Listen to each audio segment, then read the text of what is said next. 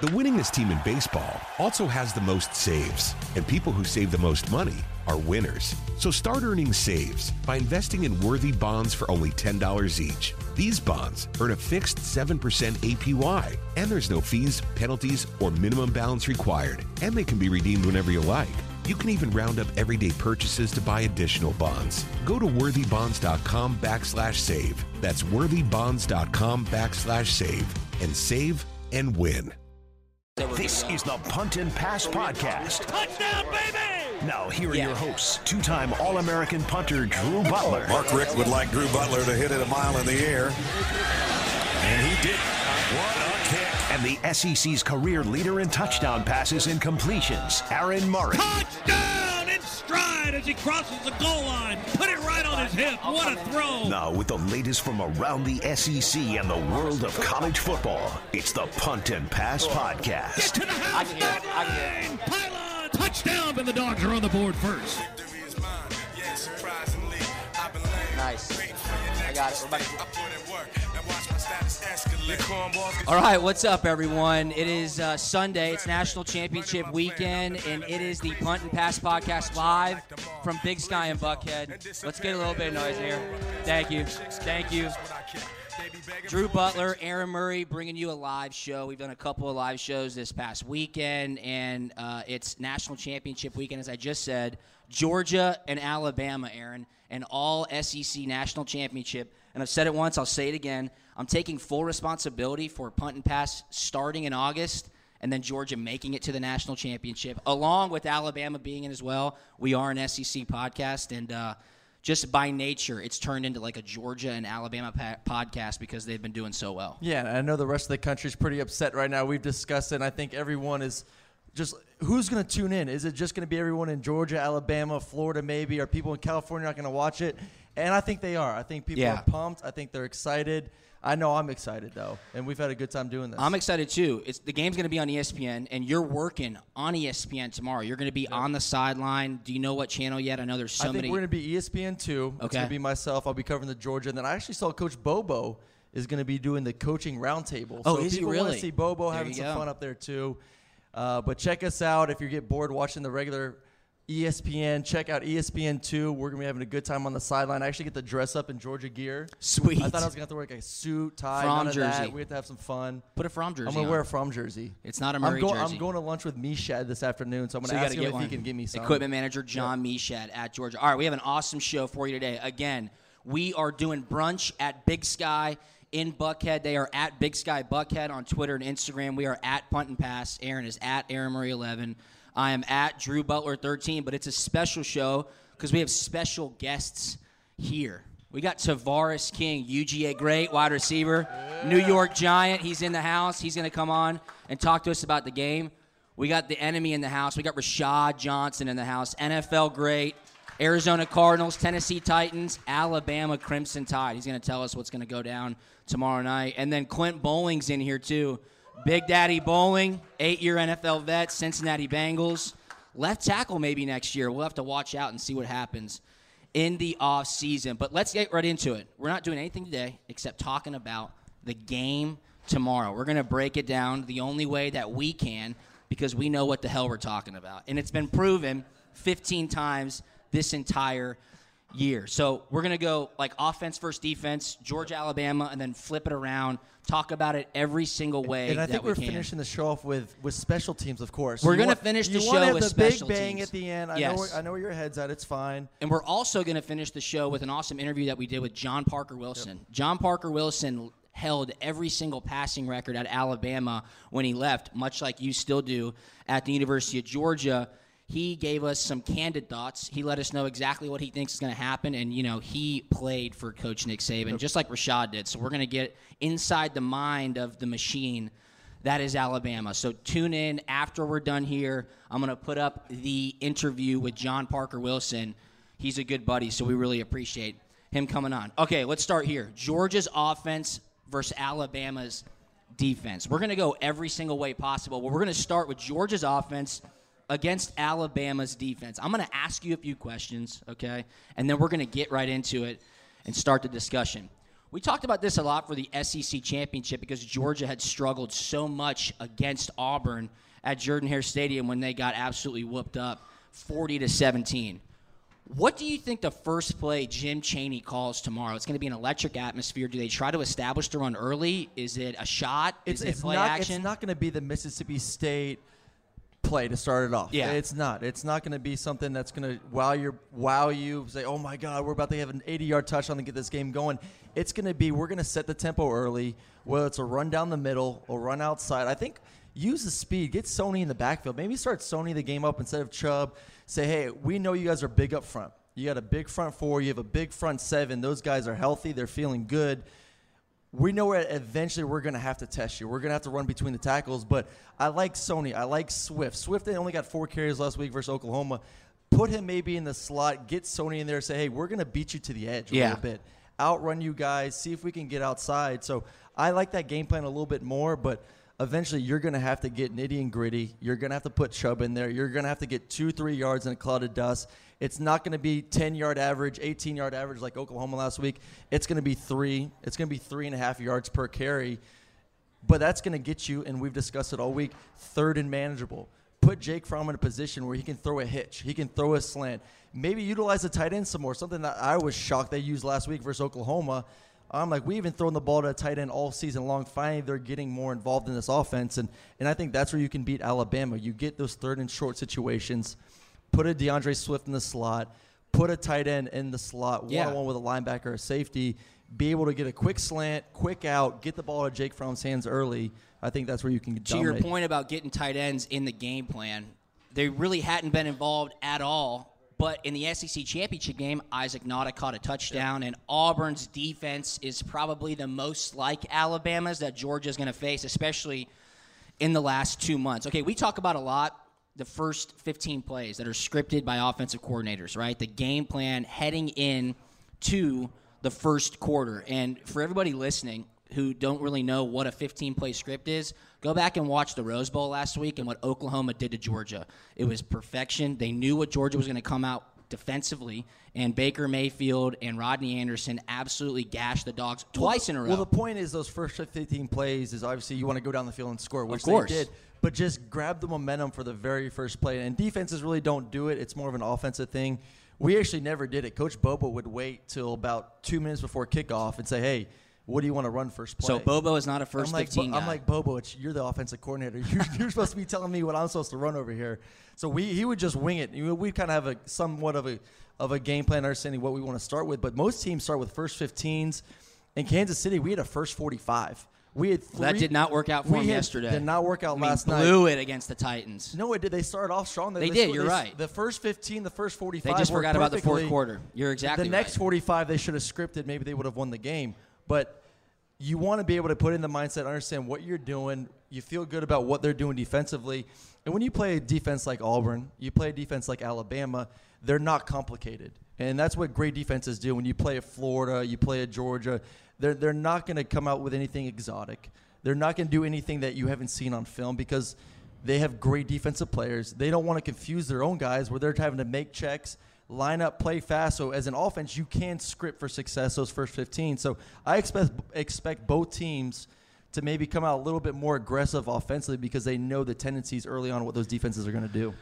It's going to be very telling. What do you? I mean, is it going to be balanced first 15? Do they try to commit to the run? Maybe go run, run, run, punt, and just try to establish field position? What happens? I think I think I completely agree with you. I think establish field position early. I think you try to get a first down. Obviously, of course, move most offenses you get one first down, you get rolling, you're feeling good. But if you're able to try to establish run early and then just get a great punt. Get a booming punt, a 50, 60 yard. love it. Something you I pin love it. you pin Alabama or you pin Georgia inside the 20 then make and then get a three and out then all of a sudden you have a chance to then get good field position. I think who can get great field position in that first quarter, second quarter, where you're able to, even if you're not scoring points, but you're continuously starting within the 40s, I think that team is going to have success. And I don't think the other team will be able to move the ball up and down the football field. All right, you said smash mouth. And, and this made me think of something that happened. And we're going to bring Tavares King up here because I got a couple of questions about Georgia's offense and the game plan. But you said smash mouth. And I was watching that wild card game yesterday. And everybody here knows how I feel about Jon Gruden. And uh, this was a Jon Gruden quote because I tweeted it out. Now tell me if this makes any sense. He said, That's Smash Mouth. They call it exotic Smash Mouth. And there's nothing exotic about that Smash Mouth. That was a direct quote from Jon Gruden. And that's why he's going back to coaching. now the head coach of the Oakland Raiders, who just got paid $100 million. Hey, hasn't coached in 10 years, and he's a 500 coach, and he won a Super Bowl with somebody else's players. Go Jon Gruden. I'm very bearish on the Oakland Raiders. All right, sorry.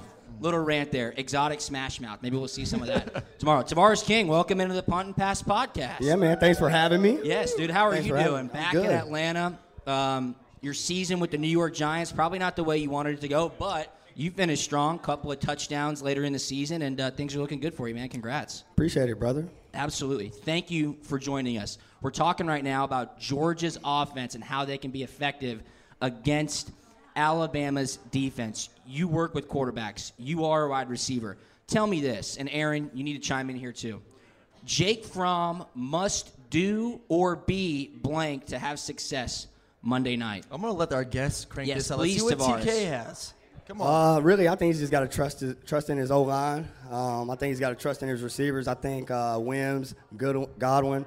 I think those guys will be big for him out wide. I think he's just got to be able to do what Aaron said. Um, you, we got to be able to put ourselves in positions to, uh, you know, 30 manable, manageables and um, be able to throw slants and you know catch hitches. For sure. I think he needs to be on time and in rhythm. And every quarterback, especially when you play a fast defense, a defense with speed at all levels, from the from your front four, your linebackers to your secondary, windows close extremely fast.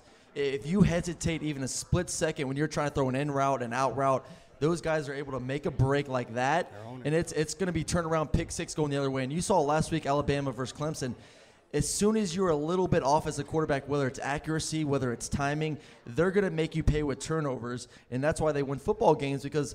And we'll get into Alabama's offense later, but their, their offense isn't dynamic. They're not explosive. They're not going to be able to put 20, 20 plus points up just their offense alone. They need their defense to be involved in order to get more points. So for Georgia, for Georgia and for Jake Fromm, be accurate, trust what you see, and just let it rip. If you see something, just let the ball go. Don't hesitate because that millisecond of hesitation is where Alabama thrives because they are just too fast, too physical, too strong. Yeah, so speaking of Alabama's defense, they're known for having playmakers, right? And TK, you play on mm-hmm. Sundays right now. When you're going against an absolute game breaker on the defensive side of the ball, you have to scheme towards that. So I'm asking you two guys, a quarterback and a wide receiver, tomorrow night, how can Georgia's offense neutralize playmakers like a Minkah Fitzpatrick, a Rashaan Evans, a Da'Ron Payne, who win games for him? It's as simple as that. How do you game plan to either go at them or stay away from them? I think what you do is, is you hold on to the football by running it, by wearing those guys out. Because I, I think the Georgia defense will, will keep their offense on the sideline. There'll be more three and out. So the way you do it is, is one, a game like this, there's a lot of emotion. Guys are going to be coming out. They're playing a little bit more excited. The energy level's high. You're going to be getting there a little bit earlier. You're going to be going harder in, in walkthroughs and practice before the game starts. So wear them out. Yeah. Get them tired. Get them questioning. Can they play smash mouth football for four straight quarters. Exotic quarters? smash mouth. Exotic smash mouth football. I don't think they can. Auburn, they couldn't do it. They couldn't handle smash, smash mouth football for four quarters. Georgia needs to play the same way. I agree. I agree completely. You know, I, a guy like Minkah Fitzpatrick, you got to know where that guy is at all times. So uh, definitely, definitely test him a little bit. You know, run at him and then uh, see what he has. See, if, like, see, like you said, see if he's gonna gonna bring it for, for all four quarters. All right. I think that Chaney is going to try to get speed guys, DeAndre Swift, Mecole Hardman, out in space on the second level to match up against Alabama's weakness, which is the linebacking corps. But here's a question for you, TK, and it's a short answer. Yep. Who has a more impactful game for Georgia's offense tomorrow night? Javon Wims or a tight end? And it's just a tight end. It could be Nauta. It could be Woerner if he goes. It could be Blankenship. Javon or a tight end? You know, me being a receiver, I, I want to say a receiver, but I think tight end um, solely because you know we have we haven't utilized those guys much, and I think that you know they might not be keying in on them like like like they should. Aaron, can the play calling be creative enough to take the pressure off Georgia's offensive line? Because there's going to be a lot on them. Yeah, I think so. And you see this Alabama. I think they're they're they're better at stopping the run than necessarily getting after Jake Fromm in the passing game. So I I think you're going to be able to get time in the pocket. He's going to have three or four seconds to throw the football, but always a balanced offense always throws you off. And, and that's why I thought, and I picked Clemson last week to beat So did I. Alabama. I thought Clemson this year has been extremely balanced. They're getting 200 yards passing a game, they're getting 200 yards rushing a game. It's tough to defend a team when you don't know what they're going to do. And, and that's what Georgia struggled last week with Oklahoma. The uncertainty are they going to run it? Are they not going to run it? Are they going to utilize the play action? Are you going to get the quarterback on the run? So continue to be balanced, continue to make those guys question exactly what you're going to do, and don't be afraid of just playing smash football where you're getting two, three yards at a, fo- at a I time. think I think one of Georgia's advantages over Alabama's defense, and it's an intangible, is their amount of seniors on the Mm-hmm. offense. We're talking Chubb, we're talking Sony, Javon Wims, Isaiah Wynn. That is the intangible type stuff that can lead you and to a hard fought victory. And don't forget about quarters. Jake Fromm, a No, young you're freshman. totally right. He, he, as a quarterback, I don't care how old you are. I was looked as a, as a leader my freshman year too. My Yeah.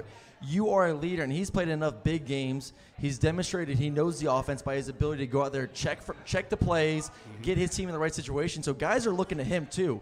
How he handles himself in a big time situation in these games. If he has a bad quarter, a bad half, is he able to bounce back, be the leader that he's supposed to be? Just because you are the quarterback, people are going to be looking to you. So I love what you're saying with all these other guys, these other positions. Yes, Yeah. they're seniors, they've been there a long time, they have the big names, but when it comes down to it, your quarterback is the leader of the offense. He is one of the leaders of the team, and he's going to have to take his leadership to another level this game tomorrow night. TK, final thoughts on Georgia's offense against Alabama's defense before we let you uh, keep turning up here at Big Sky Brunch? Hey, uh, man, just uh, I feel like those guys are going to go out there and, and uh, put together a great performance. Really, I Cool. think that um, I think that we'll attack them, attack them, you know, on the ground like we have been, and um, like you guys said, it, it'll probably open up some things out wide.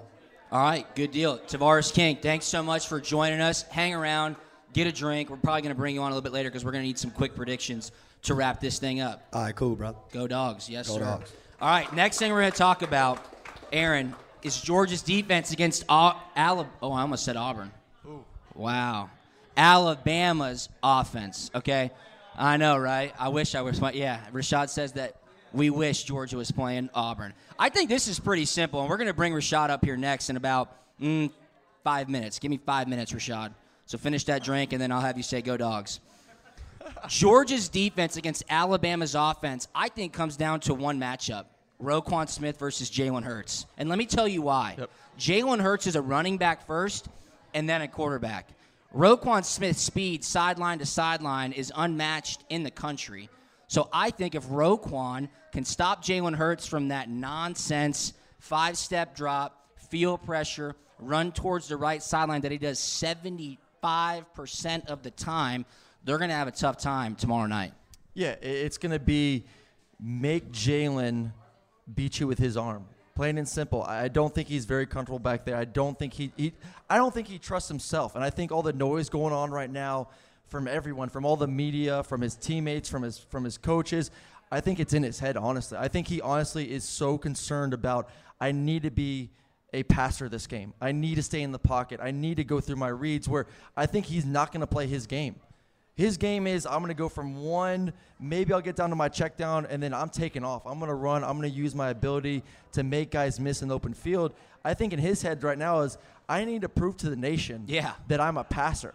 And you can't do that in a week. You can't learn to become a better passer in a week. That's something that takes an off season, being comfortable in the offense, being comfortable with your receivers, all that good stuff. You can't do it in a week. So if he's going to try to be all of a sudden in one week say, I'm the next Tom Brady, it's not going to happen. He's going to have a bad day. He just needs to play his game. Yeah, he does. I saw Jordan Rodgers on SEC Network last night break down a play from the Sugar Bowl, and I mean, he went in on Jalen Hurts, oh, saying Oh, it was bad. Not even going through his progressions, look locked into the tight end when he's supposed to start with the Y. I mean, if he does hear the noise and try to become a passer and get regimented in his reads, it could certainly tilt Well, into if, I, Georgia's if favor. I'm Nick Saban, I'm going to him and saying, play your game. of course. Go back to last year versus Clemson, and you had a great game, decent passing the football, but you did a hell of a job running the football, especially in that second half.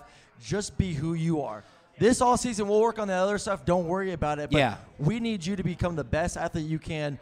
Get those nitty gritty first downs, that third and four, third and five. Make Roquan or those other defensive guys miss a tackle, extend the drive. So I think you're going to see him get some really good first downs with his legs. Of course, he always does. I think he's still going to be able to get Ridley the ball on the outside. He's going to be able to get the ball his to his plan. backs. But it, they're they're the same as our they're the same offense as Georgia. Yeah. Run the ball, establish the run early, and you're going to be fine. So how how can Mel Tucker, Georgia's defensive coordinator, get Alabama's offensive coordinator Brian Daboll off his game plan? Because that's the key, right? Alabama found their identity last week. That's all they talked about. We had to reestablish our identity. Are they taking that in? And if they do, how can Mel Tucker get the defense to play in a way that says, "Oh man, we got to go to plan B, C"? Well, I don't think Alabama's offense found their identity by any means. I think Alabama does a great job not turning the football over. They don't beat themselves. And it's something Jake Fromm does well. It's something Georgia's offense does well as well. Don't beat yourself. Yeah. We have a great defense. We have very good special teams. Don't do anything to hurt yourself. Don't fumble the football. Don't throw interceptions. So I I think it's going to come down to them offensively for Alabama just protecting the football. Just don't give it up. Something they've done extremely well this entire season. And I think for Georgia, you need to get a turnover. You need to do something. You That's need to my get next the quarterback. question. You need to find a way to get an interception. That's my next question. I think bring the You're heat. reading my mind. Bring the heat. I think bring the heat up the middle. Bring the heat from the edges. Make Jalen Hurts very uncomfortable in the pocket. And like you alluded to, he wants to roll out to the right. Make him roll out to the left. Yeah. Make him go left. See if he can throw the football going to his left. So I think if they're able to, to turn it up a little bit, something they did versus Baker last week. Yep. You In saw the him second bring a half. little bit more interior pressure. Tyler a little Clark, bit from great both game. sides. You can't see. He can't see as a six foot quarterback. So Yes or no? up on 'em. Yes or no? Dominick Sanders will have an interception Monday night. no. Okay. I, I don't think so. I don't think Jalen. I think Jalen is so conscious about not throwing an interception that you he'll he would rather run for a couple yards Yeah, than do I it. agree. Yes or no? Lorenzo, Roquan, and Davin are the difference makers on Monday night. They're gonna have to be because Yeah. last week they couldn't stop the run. Georgia could not stop the run. I know this Oklahoma offense is completely different than Alabama's, but this is even bigger boy football. This is ground and pound. Be able to tackle those guys and don't let them fall forward for two or three more yards. So those guys are going to have to play a lot better than they did last week because I'm sure Alabama's watching that film like, hey, if Oklahoma can run up and down the field on them, so can we. If the coaches are smart, they'll listen to our podcast because we're telling them how to beat each other. And you and I have texted throughout the entire season and said we believe the coaches are listening to our podcast because we're calling week after week exactly what's going to happen Yep. and exactly what should happen. So we just talked about Alabama's offense against Georgia's defense. Excuse me, Georgia's. Yes, we did. Alabama's offense against Georgia's defense. Let's go Riverside. Let's talk about Alabama's defense against Georgia's offense. And with that, we're bringing in our next guest, Rashad Johnson from the University of Alabama, NFL, Arizona Cardinals, Tennessee Titans. Where are you living now? Birmingham? Huntsville. Madison. Huntsville, Alabama. Thanks for joining us, brother. Good to see you Thanks again. for having me. Rashad's one of my favorite teammates of all time. Rashad uh, is a leader. There is absolutely no doubt about it. Team captain at University of Alabama. Two-time captain. Two-time as a walk-on. Yes. Has that ever happened before at Alabama? Uh, never a walk-on, becoming a two-time captain. So, Aaron, do you just hear that? Storied Alabama history. Rashad Johnson's the first ever walk on to become a two time team captain, so you can go see him at Denny Chimes. Am I right? anytime. Uh, That's boy, my guy. yeah. That's my guy. Well, thanks It's for like- joining it's like, us, It's man. like the Baker Mayfield story over here. Go I from know, walk dude. on the walk on You to probably should have Trophy winner. deserved some Heisman love. Yeah, come on. I don't know about Heisman love. You those know what? You get my guys get Heisman no love. love. At you all. get I'm- None. my Heisman vote. Thanks I for didn't, I, joining didn't, I us, didn't have enough of a honey badger hype to get the Heisman love. You know the story about Honey Badger, don't you? So getting to New York for the Heisman Trophy, he had ha- he had had this great end of the senior year, right, uh, or Right. junior year. Junior year, right. Well, we played them in the SEC championship game, and I served up a nice 64-yard punt, and he took it back to the To house, house. and he got invited to New one- York. That's the one he flipped before he actually Yeah, that's the one Yes. he actually fumbled he before did he got not in there. score. Well, Rashad, thanks for joining us, man. You're in town for the big game. Obviously, we know who you're rooting for, but let's be as objective as we possibly can. I will. And we are talking about right now Alabama's defense going up against Georgia's offense because I think, and we said it in past podcasts this week, I think this is going to look like a spring game.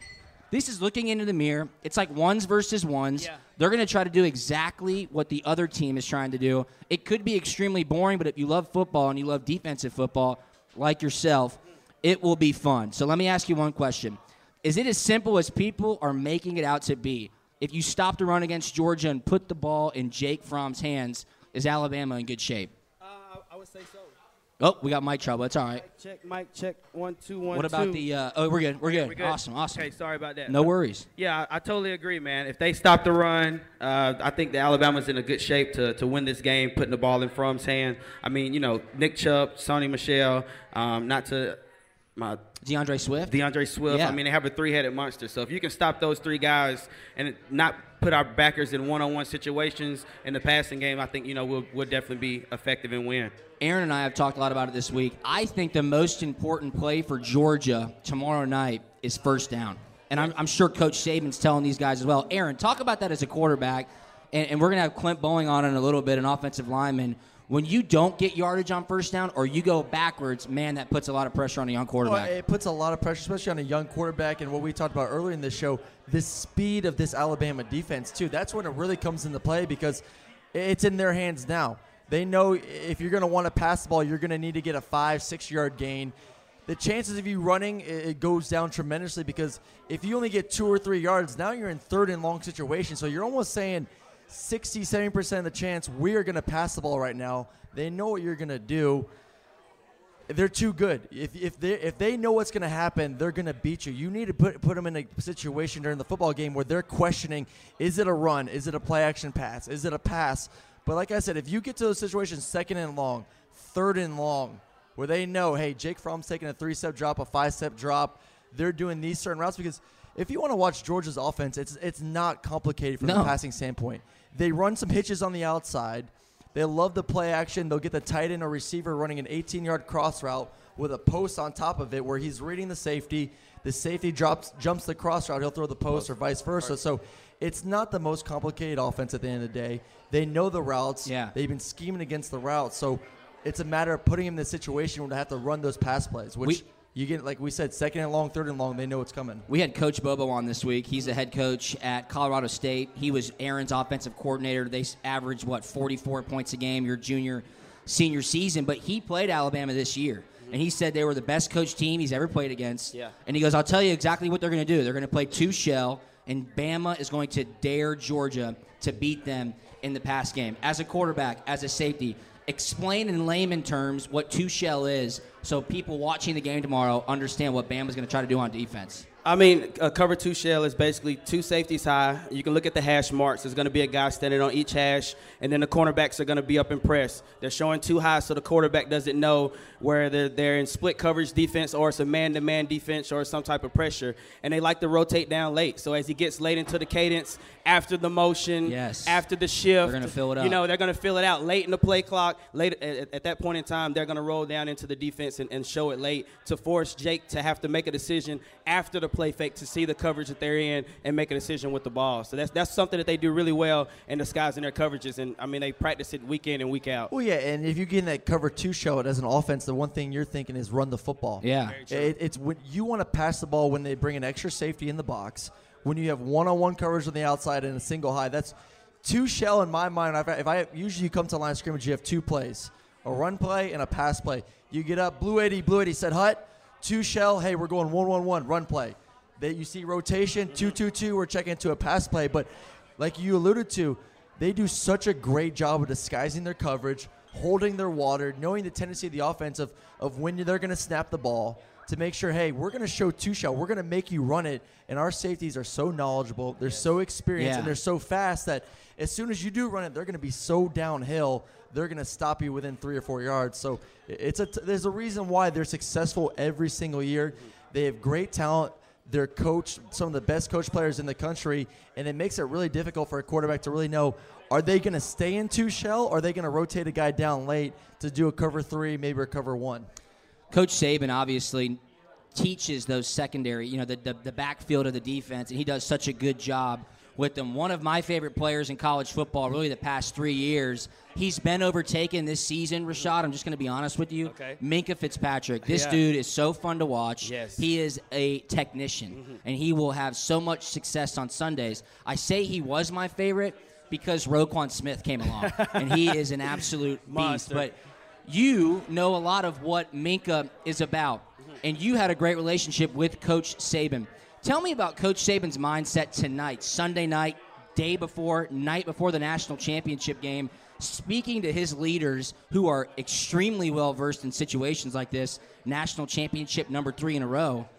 What's Coach Saban saying, and how are these guys and these senior leaders in Alabama getting ready tonight? Yeah, Coach Saban is uh, is a very stickler guy. I mean, he, he sticks to the program. He sticks to the plan. I mean, he's he's just preaching the process. He's preaching the same thing he's preached all year. Hey guys, I'm gonna need my leaders. I'm gonna need you guys to go out and play this one play at a time, one you know one snap at a time, and forget it. Whatever happens there, we're gonna line up and we're gonna play the next snap. And you guys are gonna be the guys that's gonna lead us. Minkah, you're gonna lead us in the secondary. You know, Jalen, you're gonna have to lead us on the offensive side. Damien, you're gonna have to carry the ball for us as well. I mean, he's doing the same thing he's continued to do. And what I love about this Alabama team, and, and over the years, it's grown this dynasty. That I think that's going to give us the edge over Georgia. Is the the team has been there, and this team is run by the players. For sure. The coaches don't have to say a whole lot of things. The players, they they they they they. They govern themselves, they push themselves, and they know what to expect, and they know how to go out and get it done, and they're gonna lay it on the line for each other. Not saying that Georgia isn't, but this is new territory for them, For sure. and things may get a little shaky. Do they have that person that can step up to know what to say to keep the guys motivated to finish the deal? And I say how Alabama has that edge, and I think that's why what would give us the victory this weekend. when we were in Arizona together, mm-hmm. and it was a Saturday night before a big Sunday game, Coach Bruce Arians, the head coach, would say, "This is a five-star game. Yeah. your five-star players have to play." And when you say five stars, you're thinking about a Rashad Johnson, a Larry Fitzgerald, mm-hmm. and a Carson Palmer and a Calais Campbell. Right? We're leaning on you, our big money guys. Yeah. There's other games where you're going to play against weaker opponents, and he says this is a young guys game. All right, these guys are going to coast. You need to step up and make the plays. This is a five star game. And right now, unfortunately for Georgia, Alabama has more experience in that regard, mm-hmm. and they have, quite frankly, more five stars. Yeah, but the, the good thing is Kirby's been there. He's seen this. He's been a part of this. I say if you're playing against another coach, another coach team who doesn't understand what what this week looks like from a media standpoint, from a, a stress standpoint for these kids, but Kirby's been there, done that. He's been a defensive coordinator in the playoffs. In a national championship, he's won championships. He knows this master schedule that Nick Saban has created, which Yeah. has been so successful year in and year out. It, starts from the top down. And if your leader knows how to lead from a coaching standpoint, knows how to get his guys mentally prepared for the game, mm-hmm. that is that's a win. And I've, I've said all along, I think Georgia this year has now gotten to the point where they're not only physically good and capable athletically, but mentally they've taken that next step. And I think it has to do with Kirby. Yeah. And, and Nick Saban has taught those guys to mentally walk into every single game knowing you're going to win. And I think Kirby has those guys in the same same mindset right now. I, I would love your opinion on it. Your psyche is we're going to whoop butt. Yeah. We're not going to win. We're going to crush this team. No doubt. And I mean, I, I think, you know, Kirby's done a great job with that with Georgia this year. And I I don't think, you know, that Georgia doesn't have those type of guys. I guess I'm just saying from experience, being have been in the locker room at Yeah. halftime of games last week, you know, Clemson per se, the players ruled the locker room. Yeah. And I mean, it, it energized me as a professional athlete to see, you know, those type of guys being able to grab a hold of a, of a moment, to know the importance of it. And it's not the coaches having to say those things. So I don't, I don't know what's happening on the other side. I just know what happened that time. All right, well, hey, Lot of fun. hold that thought, Rashad. We appreciate you coming here at the Punt and Pass podcast live at Big Sky. Stay here because we're going to get your prediction a little bit later on, but I know you'll be in the building tomorrow, so hold your thought. We're going to get your prediction here in a little bit, all right? Awesome. Thank Thanks, you. my man. Okay, next up. Next up, we got a buddy of mine, former co-host of the Punt and Pass podcast. Clint Boling's in the house. Big Daddy Boling is here. And Clint, we're talking about Alabama's offense against Georgia's defense. And the reason I saved this for you is because Alabama's offensive line banged up. They got a couple of guys injured, and um, it's going to be a tough game for these guys. You think it comes down to the line of scrimmage, and shockingly, I think it's going to come down to the special teams battle. Talk to me, Boling. Welcome. Thank you for being here. Appreciate it, bud. Thanks for uh, thanks for having me. But like I said, I think it uh, these kind of games, you know, it's whoever wins up front, the line of scrimmage, and um, you know, if George is able to come out and establish a little bit of run game, I think that really opens up some things for him. And then, uh, you know, that you know, kind of protect the quarterback, get after the quarterback. Those kind of things, I think, are uh, going to be factors a little bit more than the uh, punting game. Uh, I don't know. I think the punting game. We're going to touch on it. I think the punting games. If Georgia or say Alabama, because both offenses are similar, both defenses are similar. If they get to a point where it's a second and eight, your offensive coordinator, I don't care what team it is for, what is your mindset as an OC going into that player? You're saying we're going to run it, try to get to third and short, maybe pass the ball because it's still a second and long situation? I think it, it, one, I think it depends on how the, how the course of the game is going. But in those situations, I think you want to. I think it's still a safe play where you want to do something. Maybe it's a screen, a um, you know, get a guy on the edge, a, a, hitch, make it into that third and short, uh, you know, manageable situation. Um, but you know, I think you have to be able to get those guys in space, get those guys out on the edges because I don't think you're going to be able to just kind of run right down the middle of them like uh, they were able to do last weekend. So I think, uh, like I said, you got to get those guys out on the edges. We talked a lot about Georgia and their first 15 play script that we're expecting them to head into the game with. What about Alabama, Clint? What do you think Brian Daboll, their offensive coordinator, who got his ass absolutely chewed out by Nick Saban because he was throwing the ball in the fourth quarter last week, what do you think they do early in the game? Do they take shots deep to try to keep Georgia off the line of scrimmage, or are they just going to run the ball with Damien Harris, Bo Scarborough, Jalen Hurts, and just establish the run game early? I think they're going to establish the run game early, and then they're going to end up taking those shots over their head to uh, the wide receiver Ridley. I think they're uh, that's going to be the game plan is to just kind of keep chipping away, and when the right opportunity to take that shot comes up, I think it's going to be a deep play action to uh, get him the ball. I don't, I don't know how much film you've seen of, of Alabama. I'm sure you've watched more Georgia. Just looking at both defensive lines, front sevens, you're an offensive lineman. Who would you rather face, both in the run game and the pass game? Looking at both these, because they're two of the best defensive units in the country. It starts up front with both teams, but in your opinion, completely unbiased, who would you Yeah. rather? Who would you dominate more, in your opinion, if you had to line up and go against them? Uh, yeah, like, I, I haven't watched a ton of Alabama this year. I obviously have watched more Georgia, but you know, though, I, I think you know personally, I think you see some bigger guys on Alabama's defensive line right now. Uh, Georgia's you know kind of a little bit leaner, more athletic, faster guys. Uh, you know, so I, you know, I don't know if I have a preference in, in that sense, but. Um, you know they're they're both two talented groups. It's unreal that the way that they just you know recycle through first round, second round draft picks on the uh, defensive line.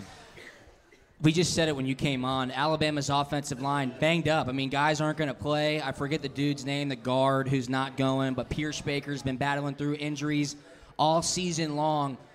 When you guys are going into a game, Clint, in the NFL, and you know maybe that the offensive line might not be a strength, and, and that may have happened more times than not this past season for the Cincinnati Bengals. How do you take pressure off the offensive line at the line of scrimmage? Do you work in the quick game early? Do you try to just go in shotgun and get rid of the ball quick? I mean, what, what's use the your, thought process? Use your cadence. Quarterback has to use his cadence. It's, it's tough part because you're going to have to be loud. I, I love to hear Clint too. But if you're able to have those guys guessing when to jump off and get off the line of scrimmage, that's a huge win. Clint, what do you think about that? How do you take pressure off an offensive line? Uh, you, you got to be able to get those guys. You know, I think it's uh, it's short game. It's getting the ball out quick, letting those guys change up their sets uh, to get on the uh, de- defensive line a little bit quicker. And then I think you have to have a good mixture of uh, getting got you know the the uh, screen game. You get those guys going on the screens, and then uh, you know I think that's one way to do it. Snap counts obviously another way too. Speaking of screen game, we got a special guest here, Punt and Pass Podcast. And when you talk about screen game, the line gets out quick. They go to the perimeter to block down field. And you usually throw it to your running back. Speaking of running backs, Knowshon Moreno in the house. Knowshon. Thanks for joining us. We're just wrapping up here on the Punt and Pass Podcast. We got Rashad Johnson in the house from the University of Alabama. We got Tavares King in the house. Georgia Clint Boling's with us. What's going to happen tomorrow night, dude? Talk to me. You're in town. You're going to be living it up. Where are you going tonight? Most importantly. Nah, man. You know, tomorrow, tomorrow I think it's gonna be a great game. I think it's gonna be a competitive game. Uh, Deep I mean, insight. Huh, say it again. I said that was some deep insight. What's going to No, happen? oh, shoot, how, am I? Talk to me. I just, I just hope it's gonna be a great game. I mean, you, you see those two teams, you put them together. I mean, you got that defense uh, Yes, for Alabama. absolutely. You know what I mean? And I feel like for us, we just got to run the ball. You do. Of course, I'm like, eh, let's just run the ball. But yeah, Well, that's the thing. Like Aaron and I have simplified it, Clint, and, everybody wants to get into the intricacies. And you go to ESPN and Fox Sports, and They're going to break down every statistic. They're going to talk about crazy plays in the game. But Aaron and I say who blocks better, who tackles better, who wins third down, who gets more turnovers. That's exactly who's going to decide who wins this game. And let me go on Right. one rant real quick, and then we're going to get our predictions in. Okay, tomorrow night it's coming down to What do you think the special teams. be- It's coming down to special teams tomorrow night, and let me tell you why. When you do look at all the statistics, these two teams are exactly the same: points per game, points allowed per game, rushing yards per game, passing yards per game. The quarterbacks they are almost identical. So what's that leave for you, Boling? It leaves you the kicking game. It leaves you special teams, and Georgia has the clear advantage across the board. Rodrigo kicking at a better clip than Alabama's kicker. Cam Nizialek, Georgia's punter, punting better than Alabama's punter, J.K. Scott. The return game, Georgia's better across the board. My question is does a big play make the difference? Mm. Is there a huge return that breaks the game open? Is there a game winning kick? Is there a kick before halftime mm. where Georgia gets points and then gets the ball for a little double score action? I don't know, but this game's going to be close. This game comes down to the kicking game. So, Rashad, get back up here. TK, get back up here. It's prediction time. We're wrapping this up. This is our last episode of the Punt and Pass podcast before tomorrow night's game. And again, what a special episode it's been. Live at Big Sky in Buckhead. We're brunching. We got awesome food, cold drinks, and special guests. Tavares King, New York Giants, the 2 and 14 New York Giants, is here. Rashad Johnson, Arizona Cardinals, Tennessee Titans is here. Knowshon's here. Clint's here. And of course, Aaron and I are here. Who wants to go first? It's prediction time. I want score and I want this as well, if you're interested, okay? Alabama's a three and a half point favorite. The over under is 44 and a half. Talk to me. Aaron, you want to lead it off? No, no, no. We're gonna let these guys go Awesome. first. I want to TK, hear them. Who wants and it? then we'll finish it off. There you I'm go. not gonna let you guys cheat off Drew and I with these answers over here. Please, So yeah, yeah, yeah. I Go want to ahead. hear true answers 1st I'll go Boling, ahead and go go, ahead. first. I'll go. Uh, I'm going to go Georgia 24-17 with the under. Under. Under. Georgia take the points. That's a home dog. That's a Clint Boling favorite right there. There we go. He loves a home dog. He likes Georgia 24-17, and that would put you under 44 and a half. Clint, thanks for your time. Thanks for coming out to the Punt and Pass podcast, and maybe in the offseason you can host with me again, okay? Absolutely. Awesome, dude. Thanks so much. TK, Tavares King, you're up next. I'm, I'm going Georgia as well. Talk to me. Uh, 17 10. 17-10. So take the points under Georgia, 17 to 10. Rashad, you need to break it up a little bit. Talk Break- to break me. Come on. Of course, uh, Alabama 27-17. 27-17. Wow. So that's Roll Tide. That's over, right? 44. That's under. That's under the 44 and a half. So Alabama 27-17 to cover the three and a half. Knowshon, talk to me. I think I, am going. I like. You like that 27-17? Come on, talk to us. Yeah, for the Georgia. Okay, so Knowshon flips it. You say Georgia 27-17. Under, take the points. Alabama. Wow. All right, Murray. Stage Yeah, I is don't, yours. I don't like that. I, it, it's going to be a low-scoring game. Uh, Okay. you get two of the best defenses. This place is going to be rocking tomorrow night, and I talk about rock. It's going to be loud. It's going to be difficult to communicate. I think you get two offenses that they're good. They're not elite, and and, and you're just going to see two great defenses. I think dominate. I think the punting game is going to come into the effect. I think guys are going to be need a little Drew Butler love with a little Thank you. little bounce me back. A Thank little, you. A little hit at the two and, and just kind of dribble back to the five but it's going to be low scoring. I, I love the leadership of this Georgia football team. It's gotten them through some tough times. I think last week showed me everything I need to know. What they were able to do in that second half to come back after getting their butts waxed that first half by Oklahoma. I think that leadership wins them this football game. I think Kirby Smart's going to get a big, big win and, and put that blemish on Nick Saban's record against his former it. assistant. He's going to be 11 and 1 after this game. Love it. But like I said, What's your ta- score? Did you say take, score? Take the under. Take the 16 under. 13 Georgia. 16 13 16, Georgia. 13. Aaron says take the under. Aaron says Nick Saban loses for the first time to one of his former assistants. And since we're big time now, Aaron, the Punt and Pass podcast has blown up. We're top 25 on iTunes, sports and recreation. We're doing live remotes, Sweetwater Brewery. We're doing live remotes, Big Sky Buckhead. We're starting to get some advertising. So before I give you my pick, I need to tell y'all about something. The World of little bit. Coke. Is anybody staying downtown this weekend? Yes. People are staying downtown this weekend. Check out the World of Coke and their leaderboard. Get it? Leaderboard, L I T E R, like a two liter of delicious Coca Cola. We can tell you right now that the excitement is already alive in Atlanta, and our friends at Coke are rolling out the red carpet to give football fans a hometown welcome. When you visit the World of Coke on Sunday or Monday, you will be invited to enjoy delicious, refreshing Coca Cola. Show support for either the Georgia Bulldogs or the Alabama Crimson Tide via the Coca Cola leaderboard. Participation's easy. World of Coke visitors will head to the tasting room. On the way out, you'll pick if you're an Alabama or a Georgia fan, and the ambassadors will update the leaderboard on an hourly basis to show which fans predict who will win the big game. The results of the leaderboard and fan prediction will be announced via Coca Cola social channels Monday night ahead of the game. So check out, check out the Coca Cola leaderboard at the World of Coke for my prediction. Wait a minute, we got another guess.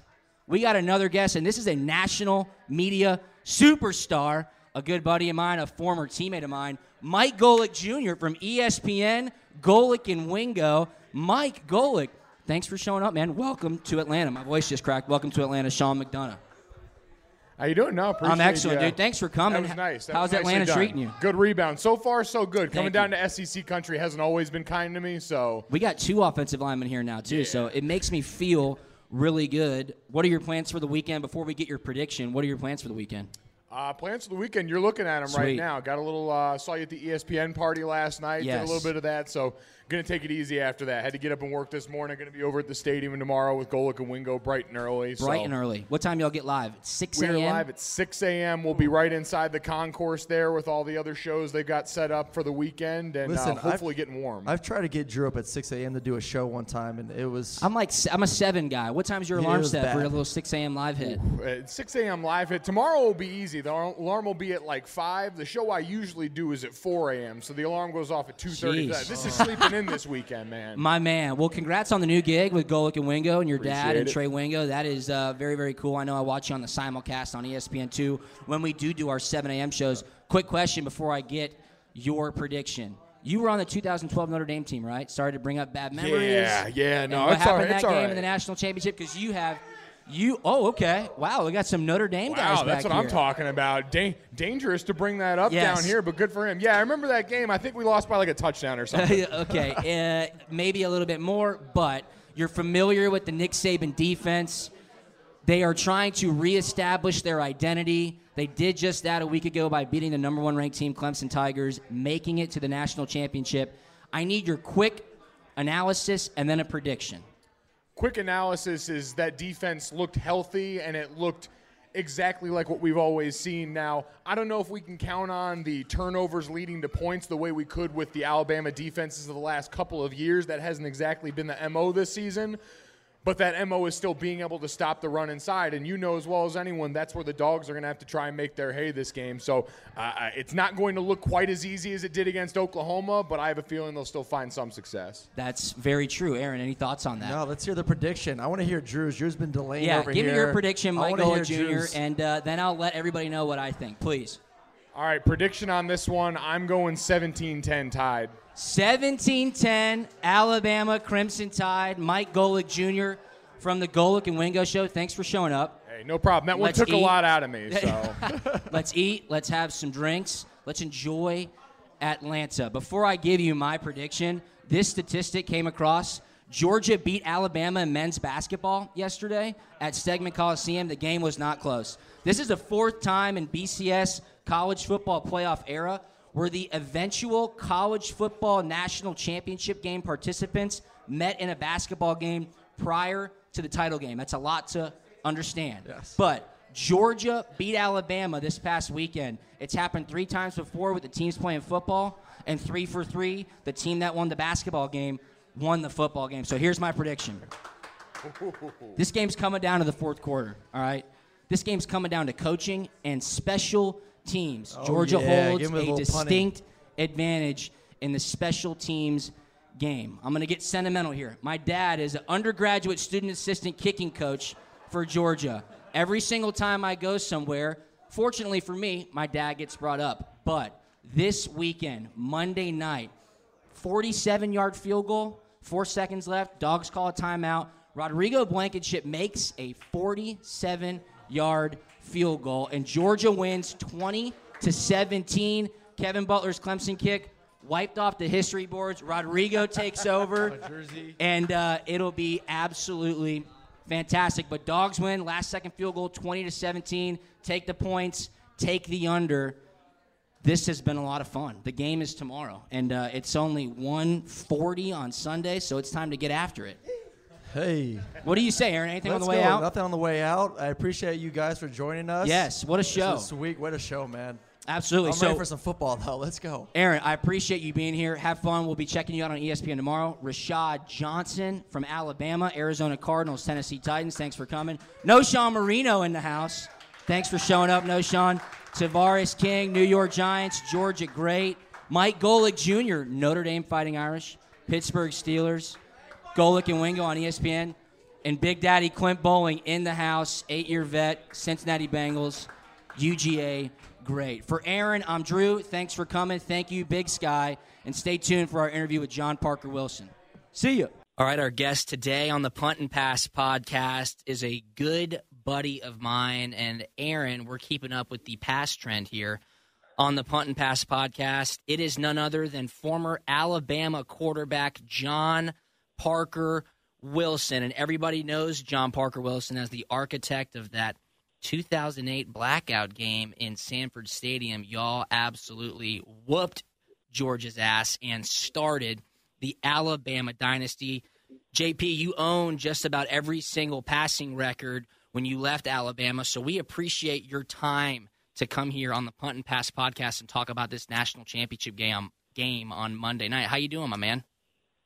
Man, I'm good, and I appreciate you bringing up the blackout so early. So good memories to be had. And I'm wondering, is Georgia going to wear the red jerseys or the black jerseys this game? I think they're going to go black. Why not, right? Just bring back some memories. They should do that. No, definitely not. When that was actually my first game, that was my official visit. First time I've ever been to a Georgia game in my life. It was quiet. And, and we have all these top recruits. I mean, we had guys like Marlon Brown, five star receiver, and I've already committed at that time.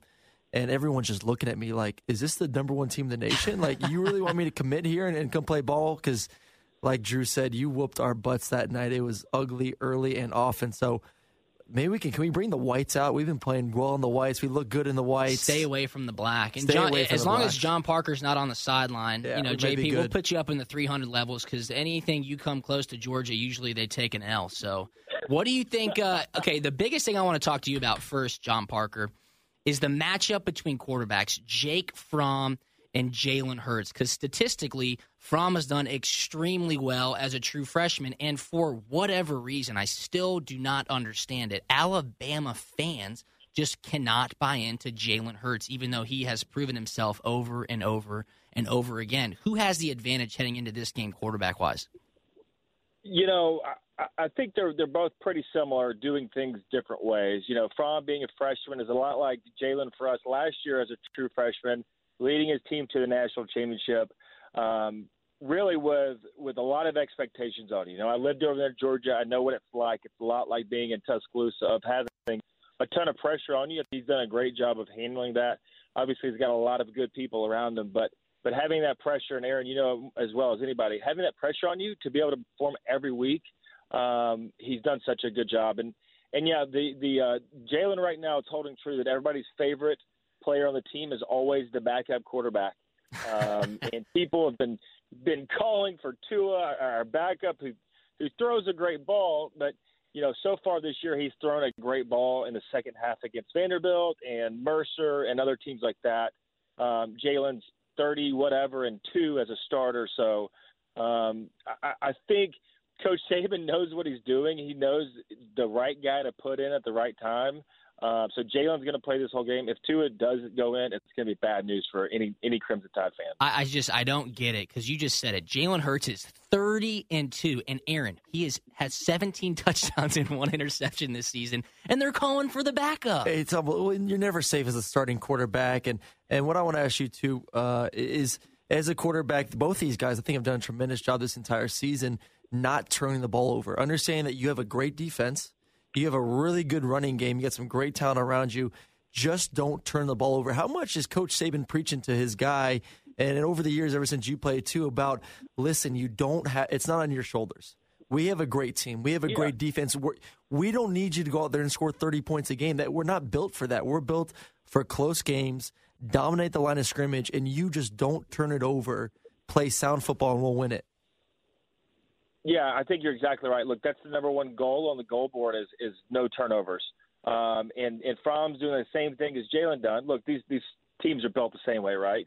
It's play good defense, it's run the ball, and make plays at quarterback. They they Fromm does it different than Jalen. Jalen's done a really good job with his feet, um, with RPOs and, and doing different things. Look, he's difficult for a defensive coordinator to game plan against because he can run it and he can throw it. So I think it adds a an extra level, um, but not turning the ball over is key. You know, we were able to force two turnovers against Clemson, which was really the changing in the game. It was a 10 to 6 game at halftime or 10 to 3 game at halftime.